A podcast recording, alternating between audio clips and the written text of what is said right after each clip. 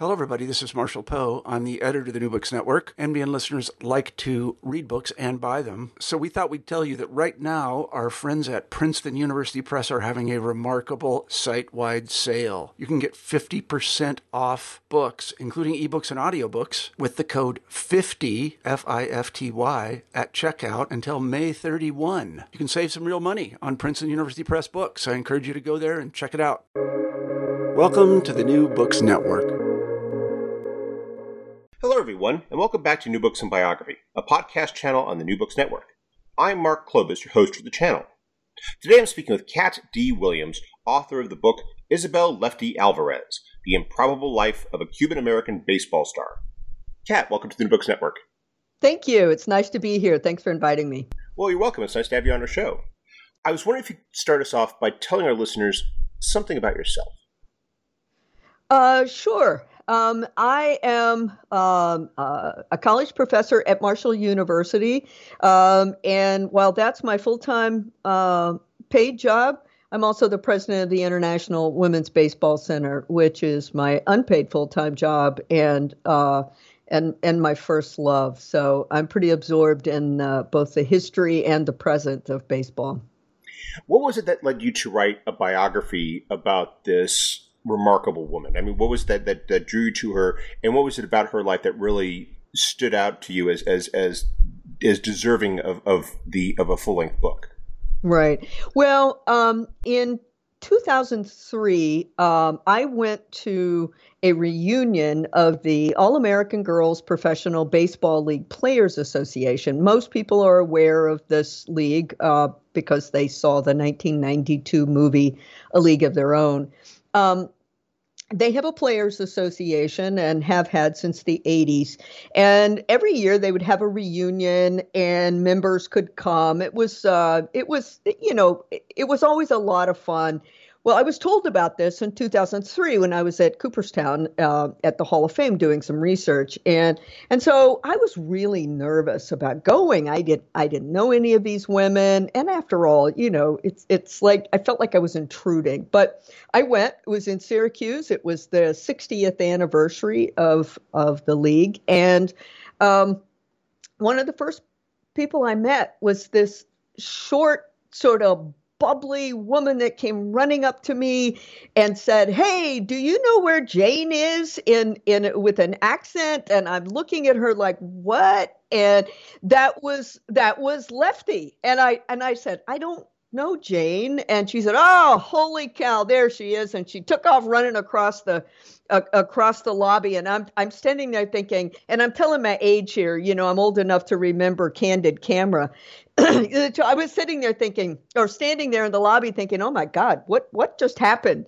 Um, that was my first introduction to Lefty, but but then I I very quickly we became friends, and um, I just one story after another just kept it, it i was amazed. And and so then several people kept saying you know you should really set her down and have her tell you about her life in cuba. Did you know? And you know did you know this? And so i did that. And one of the former ball players maybelle blair who is also a very dear friend of mine um, finally suggested to me, and I use the word suggested loosely, it was more of a demand. Uh, Kat, you need to write this book. You need to tell Lefty's story. And so at the same time, I was, um, I had finished my first book, and I was really, I wanted a way to dig into the stories of those players, but not just tell another history of a, a, a regular biography of a baseball player. And so uh, Lefty's life was uh, and is uh, just an amazing story of strength and courage and determination. And baseball's pretty much sports in general and baseball in particular are pretty much the it's kind of the the vehicle really that that we use to tell her story more than it is um, the the primary piece of the story. Uh, but I I became just uh, enamored. Uh, I I was amazed by her story, and and I felt like it was one that that could and should be told. I found it such an amazing story. Not you know the the base her, her career in baseball was really fascinating, but it was also fascinating to read about. You have her as this. Uh, as as a mid 20th century American immigrant, uh, the the you know what it was that that that drew her to America, the uh, the the challenges that she faced in, in, in coming to America, uh, the, the the family dynamics that were uh, at play in coming to America in terms of propelling her and also the the the, the emotional strain that of, of what she left behind. And it was it was it was also fascinating in some ways representative and, and in some ways also very unique yeah, yeah, it really was. Um, and that was one of the things that was so um, compelling about this story for me. Um, I I have always, for some reason, I have no connection to Cuba, but I have always been um, just uh, I don't know interested and uh, intrigued. So I have always sort of you know read some of the history, followed along, just amazed by the culture. And of course, as most people know, or many people know,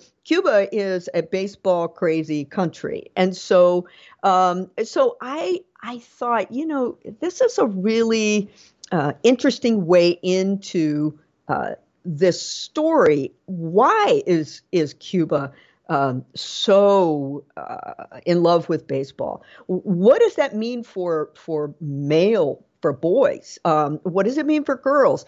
And then I started asking myself those those larger questions. And as I got to know Lefty a little more, and I started to find out about her life and her background in Cuba, I thought, oh my God, this is just such an amazing way to tell that history through the lens of this young girl.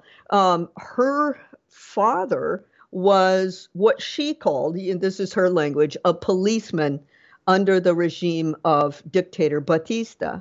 Um, later, much later, uh, her brother fought with Castro and and so the what happens in between there is a family torn apart by by Cuban politics and and and a a, a way that uh, men are supposed to be and women are supposed to be. And baseball really was in the middle of that. So when one of the things that I, um, I I do in the book at the at the at the beginning, and this was in part due to Lefty's urging, I really talk um, pretty detailed about the history of Cuba. Um, not this is not a history book about Cuba, but I wanted to put Lefty in that context because she, as she says, she is a product of her country.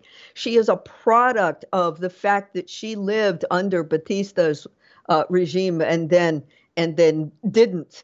Um, and so she is um, she is a good example. They were not a wealthy family. Her mother was determined. Her mother grew up very poor. Uh, her father, on the other hand, had been uh, adopted by a, a fairly wealthy Catholic priest. So Lefty is convinced that her mother married her father for money. But but her mother had this this almost this passion, almost unbelievably uh, forceful passion to make Lefty, quote, middle class.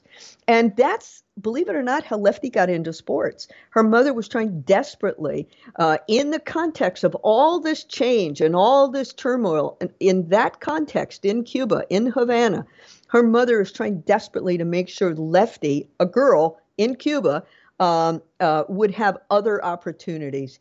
And to me, that's the that's the uh, that's the focal point of this story. It's using sports, not just um, oh, she happened to be a baseball player.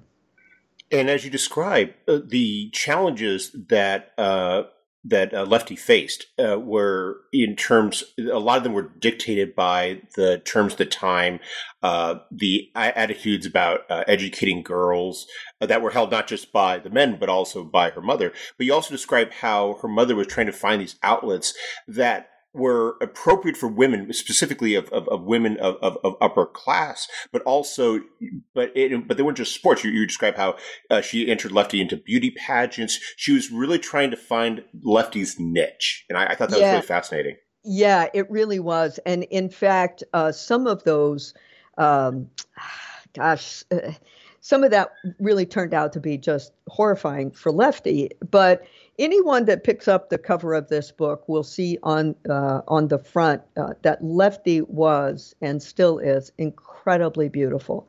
When she was a young young girl, her mother, again, as you say, finding in any way she possibly could to get Lefty out of what was what what her mother saw was going to be a similar life to the one that she had. Um, she entered her into a beauty contest, and Lefty, you know, in telling the story, she's laughing. She said, "You know, I, she put me in a pretty dress and she she walked me in. Before I started to go up on stage, she stuffed things in my bra and she said, I didn't know. I, you know, and and here's Lefty is a kid at this point. She's like 14. And and so she had no interest. No interest. And by the way, she came in second in that beauty contest. but she her mother also, while she wanted Lefty to have an opportunity to for something else, um, she did see that yeah, maybe that's not the best way to go. But unfortunately, she also was um, she was misguided. One of the things that she did was set up this quote interview with a guy that ran a radio show. Now, keeping in mind, again, Lefty is quite beautiful. She's a young girl at this time. At this point, I don't know exactly her age. I know she was thirteen or fourteen. Um, her mother sent her off to this radio station to do an interview for a job. Now, Lefty is unsure what kind of job her mother thought she was going to get at 13 or 14, but again, she was trying desperately to find a niche. Unfortunately, what happened was that um, uh, Lefty was um, what we would call it by today's terms sexually harassed by this man. And Lefty began to sort of internalize that. And, and so it wasn't that her mother was trying to sell her body, wasn't trying to sell her off. It's it's almost as if she just didn't quite get it. And there were other situations like that where her mother would would say, "Here, go do this. Go to this dentist. Let me give you, you know, we don't have any money, but you go to the dentist." Well, again, the same thing happens. Um, eventually, though, she does realize her mother realizes that Lefty is First of all, she's always out in the street playing some sort of sport. She's climbing trees or she's playing sports. She's playing baseball in the street with her brother and all the other kids in the neighborhood. And finally, her mother realizes oh, wait a minute, she's a really good athlete. And so her mother tries sports. Not first, it's not baseball because there, again, remember, her mother's primary goal is middle class. So there are certain sports, and that's true today, that we associate with upper class or middle class. For example, it might be golf uh, or, for or tennis. Or tennis, exactly. And uh, so her mother, uh, keeping that in mind, it wasn't necessarily golf or tennis there, but it was fencing, for example. Um, Lefty said, My mother picked me up one day and took me to a gym where this man taught me how to fence and she said that I should I should learn how to fence. And she said, so I did. And there's a there's a picture in the book of Lefty uh, fencing. Uh, there's uh, there was also volleyball was was something that that girls and women played. Uh, soccer. She was a very very good athlete. In fact, she told me one of her favorite sports all along was volleyball. Um, but again, her mother was trying to control what sport she played, not out on the street, but but any kind of um, organized sport, because she didn't want it to be something that uh, was considered or or might be considered uh, lower class. I feel like this is a good point to talk a bit about the place of baseball in Cuba in the mm-hmm. 1930s and 1940s. Why was it that it was not necessarily the, the first sport that uh, is it, that Lefty's mother thought about, and what was it ultimately that made it such a uh, a better opportunity for Lefty than say sticking with volleyball or fencing or, or right. some other sport? Sure, sure. Well, um, you know, uh, baseball was brought back to Cuba in the 18, late 1890s by two uh, Cuban uh, men who had come to the U.S. to play, uh, or I'm sorry, had come to the U.S. for college, um, and and from that moment. Baseball was uh, you know they ultimately called it the uh, the the passion of the island. Like this is uh it they took to that sport. They loved that sport throughout the the various attempts at revolution and in attempts to gain independence from Spain. Um, uh, baseball became this place, this location where um, uh, revolutionaries or uh, individuals fighting to bring about some political change in Cuba, baseball was this place where they met. It was a, a, a kind of a working class, everybody played it. Um, and and it it became a a uh, a sport of revolution. It became a sport of change. And one of the things that started to happen was that Cubans started to play the game of baseball uh, in huge huge numbers. And what that meant was that then they were no longer flocking to the sports that the Spanish considered uh, acceptable, for example, bullfighting. So ultimately, the Spanish at one point outlawed baseball in in Cuba. They they said. Uh, nope, no more baseball. You got to, you know, we want to make sure that it, it was a it was a means of control. Um, so baseball had always sort of been this grassroots uh, uh, connection to to Cuba, to Cuban uh, to Cuban culture. And as I said, Lefty played it on the street. And uh, and and you know, Lefty's mother was not one to, oh yes, we're you know we're going to fight for independence. We're, let's get behind those rebels. Not that she was political in that way. So baseball to her was, and now let me just say, she loved baseball. That's the other piece of this. Her mother loved baseball. But she didn't necessarily see it as something for lefty. She didn't necessarily see it for something that would get lefty out of Cuba or out of poverty. Um, but Lefty continued to play it, and and and she was clearly very good. In 1947, the All American Girls Professional Baseball League went to Havana for spring training. So they had been their spring training was different than what we think of for Major League Baseball. Um, they would go to for until 47 they had gone to Mississippi and they'd gone to some other southern states and and, and all the players would go and they would have spring training and then they would disperse to their to their uh, hometowns. Um, what they wanted to do a spring training in Cuba in 1947. This is also the year and at the same time that Jackie Robinson was um, appearing in spring training for the first time with Major League Baseball, and and so Lefty's mother somehow got wind of the fact that the All Americans were coming, and in anticipation of that, a businessman in Cuba. We believe he probably had business connections to Philip Wrigley, the owner of the All Americans League. Um, he began a Cuban women's team patterned after the All Americans. And the thought was that he would put this team together. They'd have the same kind of uniforms, you know, wear the dress and the same rules. He'd put this team together and they would play the All Americans when they got there. Uh, they would play exhibition games. Well, Lefty's mother got wind of this. And one day, Lefty was out on the street playing uh, ball, and her brother said, uh, uh, Mama wants you to come to the house. She's taking you someplace. She took Lefty to this tryout, and she made the team. Uh, De Leon was the businessman. He was a wine merchant, and he had the girls live at his ranch for a while, and he trained them. And Lefty made his team, and that uniform that she's wearing on the cover of the book is the uniform for uh, the Cubanas. Uh, and uh, so her mother, she she loved the game of baseball, but for her it didn't seem like an opportunity. But then when it became an opportunity, um, she was all in. She got Lefty there. Lefty made a uh, uh, made a huge uh, impression on De Leon, and you know the rest, as they say, is history.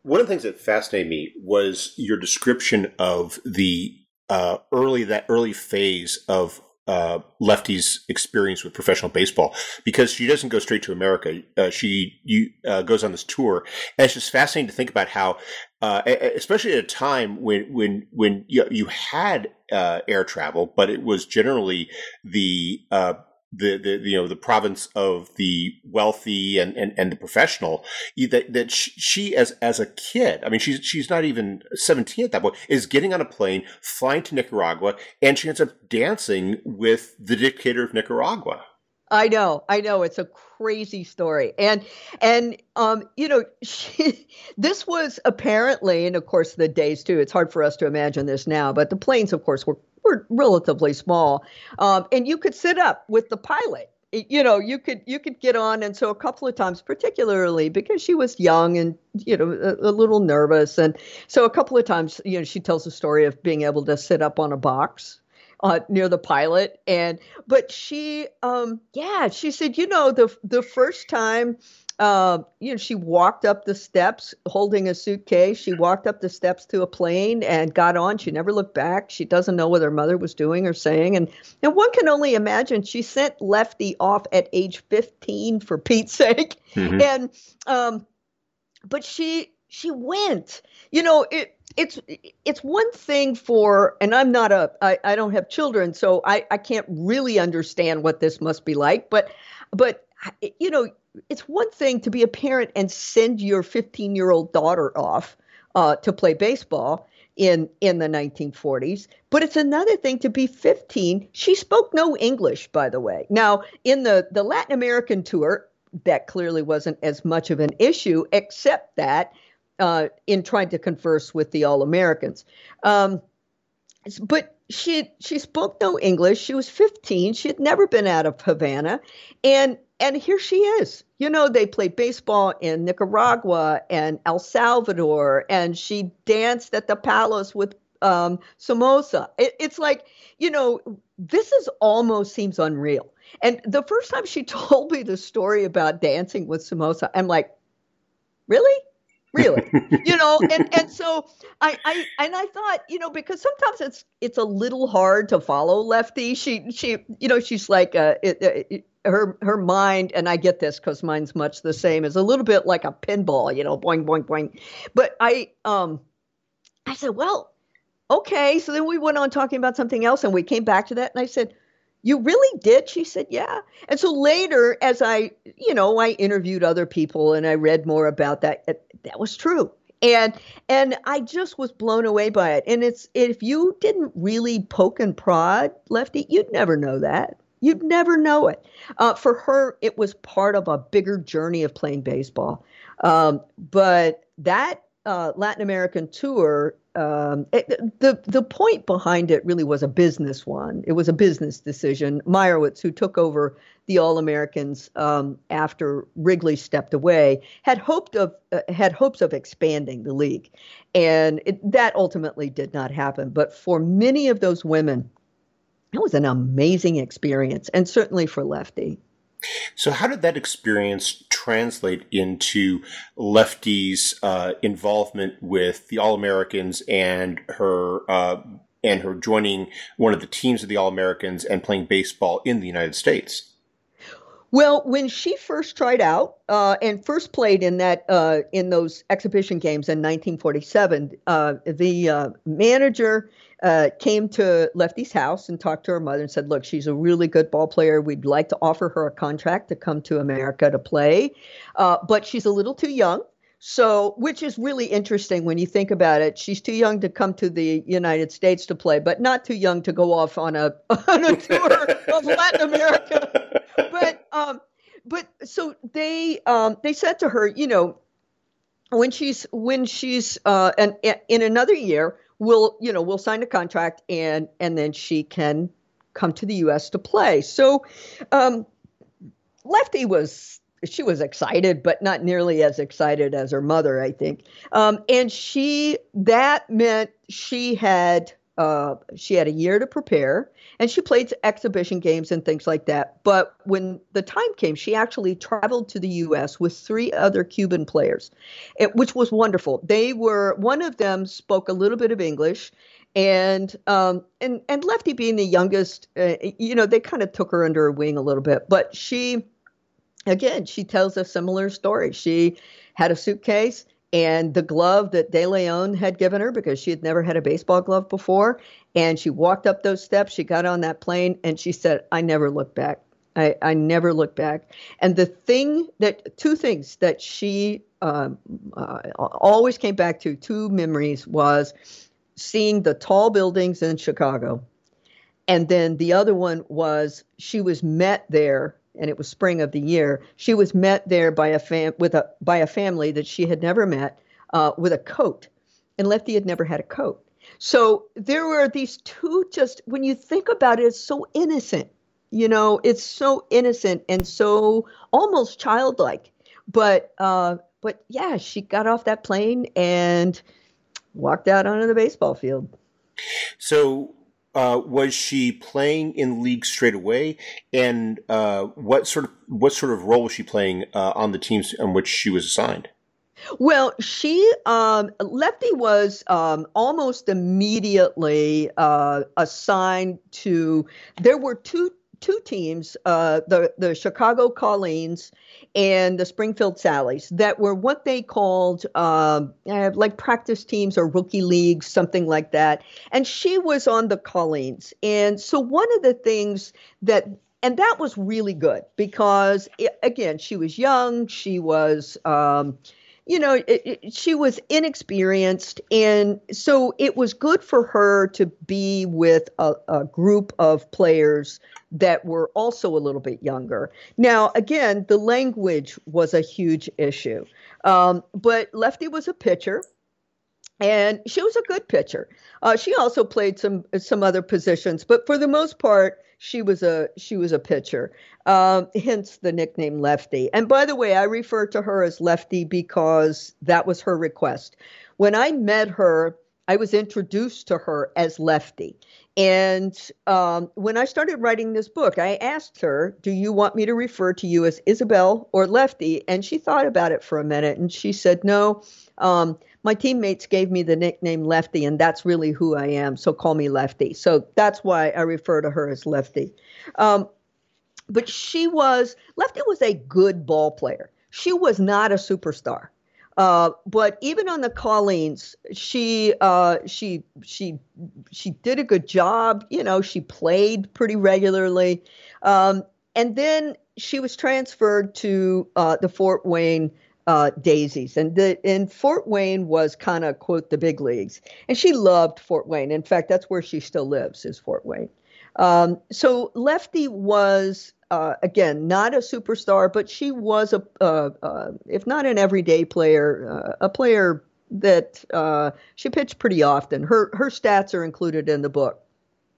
I, I, found when I was reading about her baseball career, there, there, was this element of tragedy in it, in the sense that she, you describe how she goes to Fort Wayne, and it, it's she maybe goes a little bit young because you described that the, the, the drop off in her statistics, but it seemed that you know she was you know developing. She's still in her early twenties, but her arrival in the league coincides with, uh, as you're pointing out, uh, Meyerhoff uh, you know sells the league.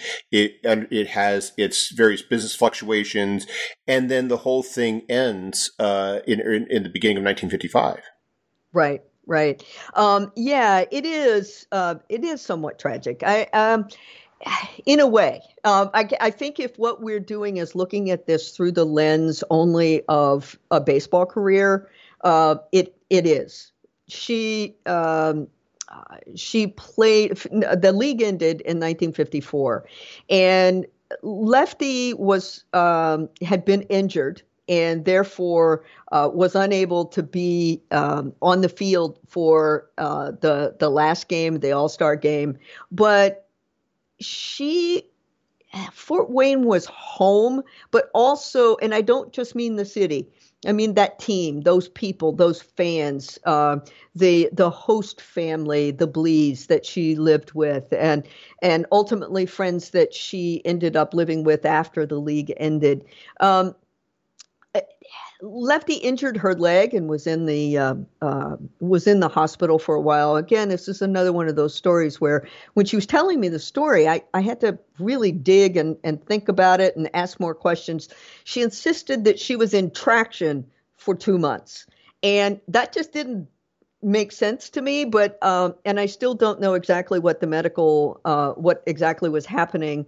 But she was in the hospital for for quite a while, so her career ended uh, really before the league ended in 1954. Um, and she was able to watch the All Star game, the last game from the stands.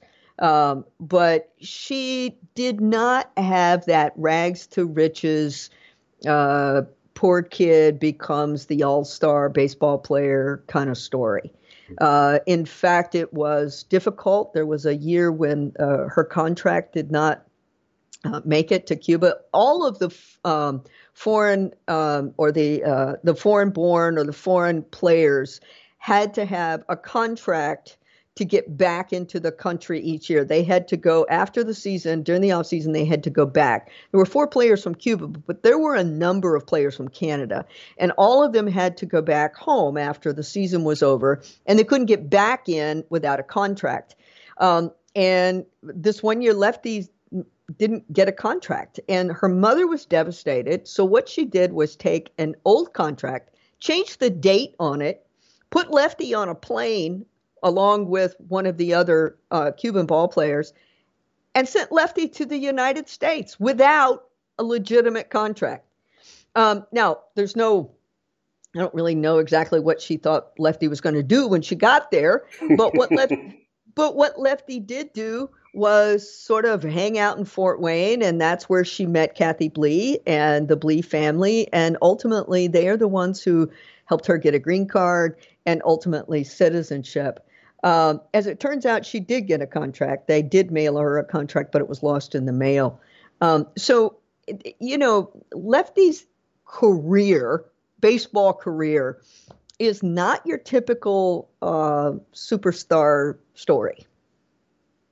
So she is in America when league comes to an end. How is it that she's able to remain? And what does she, how does she reorient her life without the opportunity of uh, the All American League?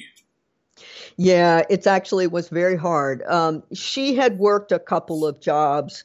Um, the one way that she got out of going back to Cuba in the off season uh, that last year or so was that the Blees helped her get a green card, and so she could stay in the U.S. And so she had worked some some jobs like at a drive-in a restaurant and you know some things like that. Um, but uh, she had no desire to go back to Cuba. She really did not, uh, and and in fact, her mother sort of encouraged her not to go back. But um, so she stayed and she worked. She lived with the Blees, and she continued to play uh, organized softball. Now, um, as I said, Lefty was just a good athlete, and so there were many people uh, if you're familiar with uh, softball leagues in in local areas you're probably familiar with turners and uh, turners fields. And so she played competitive softball with uh, with a, uh, on a women's league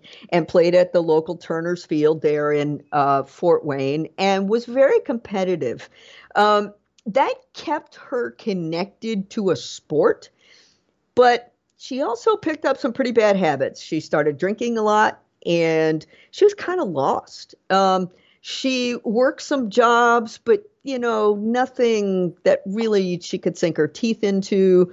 Um, Mr. Blee was a uh, uh, a manager or something at the local General Electric plant, and um, despite Lefty's attempt to get a high school uh, equivalence, uh, take a, a, high school equivalency course, uh, she only had a sixth grade education. And so finding a job that would be a real, uh, a job where she could really take care of herself was difficult. But Mr. Blee put in a word for Lefty, and she uh, did indeed get a job at the General Electric plant, where she worked for 33 years. And so she worked on the assembly line at GE which gave her that financial stability that she needed. But she and, and continued to play softball, but she continued to drink a lot. Uh, she tells some pretty uh, scary stories about, uh, you know, driving into cornfields, uh, not remembering how she got home, uh, not really having a place to live, and she would stay with with friends and uh, this was it that transitional period, that period from say 55 to to the mid 80s was a very very difficult time for Lefty, and um, ultimately it was. Uh, getting reunited with her teammates from the All Americans that that really saved her.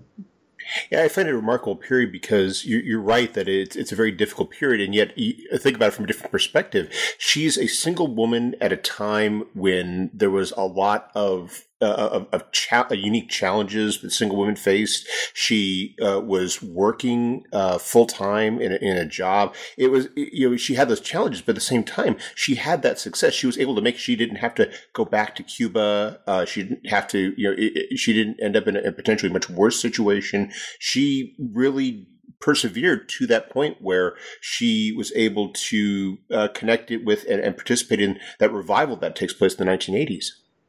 Yeah, it it, it really um, in and in interviewing her, talking about that period, that quote difficult period, um, she's ashamed, and and I attempted to approach conversations with her from from the point of view that you just stated because as I said to her, I mean, I understand. You know, we all we all have a youth, right? Mm-hmm. we all have things that that we wish we hadn't done, or um, eh, just feel grateful we survived. And and so, you know, I I really attempted to to, if nothing else, help her to see that you know what that demonstrates is your strength and your courage and your determination.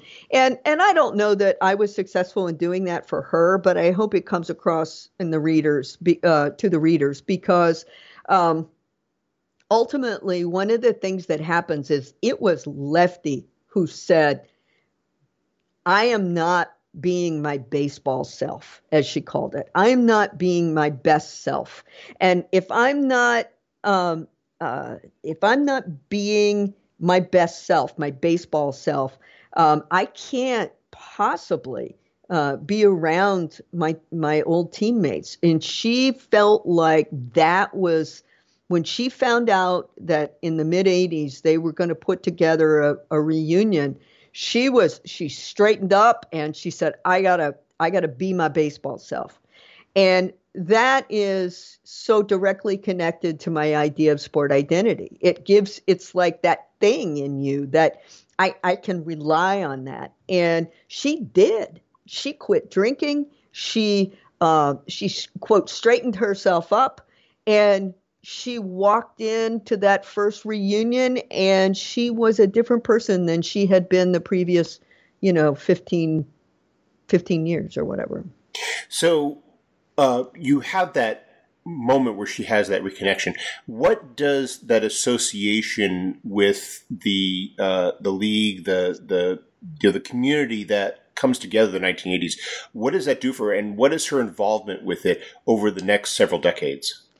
Oh, uh, well, as I said, just the thought that they were gonna, she was gonna see them kind of you know, pulled her up short and, and suggested she needed to do something different. And then she walked into that lobby and those women just embraced her and loved her and lefty lefty. And and as soon as she opened her mouth they knew who she was. And she was so proud. Um, and and so they started the the players association started with this one big reunion. And then they really worked to, to create an actual nonprofit organization and to have smaller reunions throughout. Well, one of the next reunions they were planning was going to be in Fort Wayne. And Lefty, a number of folks uh, there in uh, Fort Wayne were either former players, uh, there was a bat girl, there were some folks who had just been uh, friends of players, things like that. And they included Lefty in this committee, in this group of people to plan. So she was she was able to throw herself into that.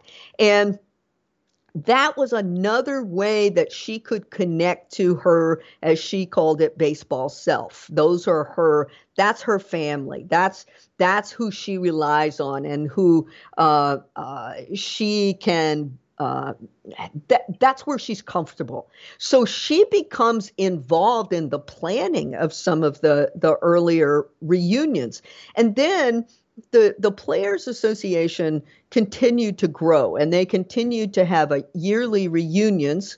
And she was always at the reunions. Lefty became kind of a, a local celebrity in Fort Wayne. The movie A League of Their Own came out in 1992. And when that and it some many of the players were uh, involved in either the filming or uh, advising Penny Marshall or whatever, and if you've if people have seen the movie A League of Their Own, uh, at the end there is a reunion game. There's a the old players come back to the Hall of Fame when the women are being recognized at the Hall of Fame. Well, Lefty is in one of those scenes, and so the movie came premiered in 92 and she was of course still working on the assembly line at GE and the movie came out and she you know, had been out for a while and it was becoming very popular or whatever. And she turned to her some of her coworkers and she said, "You know that movie about the baseball uh, team? Oh yeah, yeah, yeah. Well, I was one of those players. No, you weren't. yes, I was.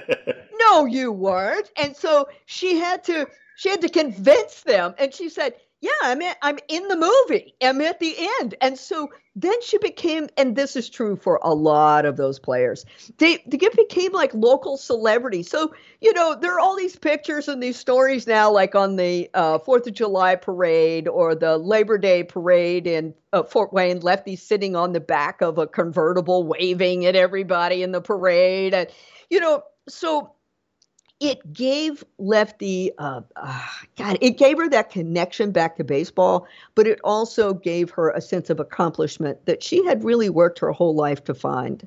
Hmm. Well, we've taken up a lot of your time, but before we go, could you tell yeah. us what you're working on now? Yeah, thank you. Um, well, I am uh, currently working on a project about Edith Houghton. Uh, for those who are baseball fans, uh, you might know Edith Houghton. She was the first woman to be hired as a baseball scout for the Philadelphia uh, Phillies, but she was also with a team called the Philadelphia Bobbies in 1925. She was a young kid. The Philadelphia Bobbies went off to Japan to play uh, exhibition games. And due to some mismanagement of money and some other issues, many of the players uh, on the team got left in Japan. This is a long and very uh, sad uh, story, but Edith Houghton was indeed, and she has passed away, but she was indeed a um, a baseball superstar and uh, quite an interesting story from age 10 to when she passed away at, at 103 she was a uh, she was quite a, an important figure in women's baseball well, it sounds like a great project. And when you're done with it, I hope we can have you uh, back on the podcast to talk about it. Oh, I'd love that. That'd be great. Thank you very much. Well, well thank you for agreeing to be on our podcast today, uh, Kat. I hope you have a wonderful day. Thank you so much. I appreciate it.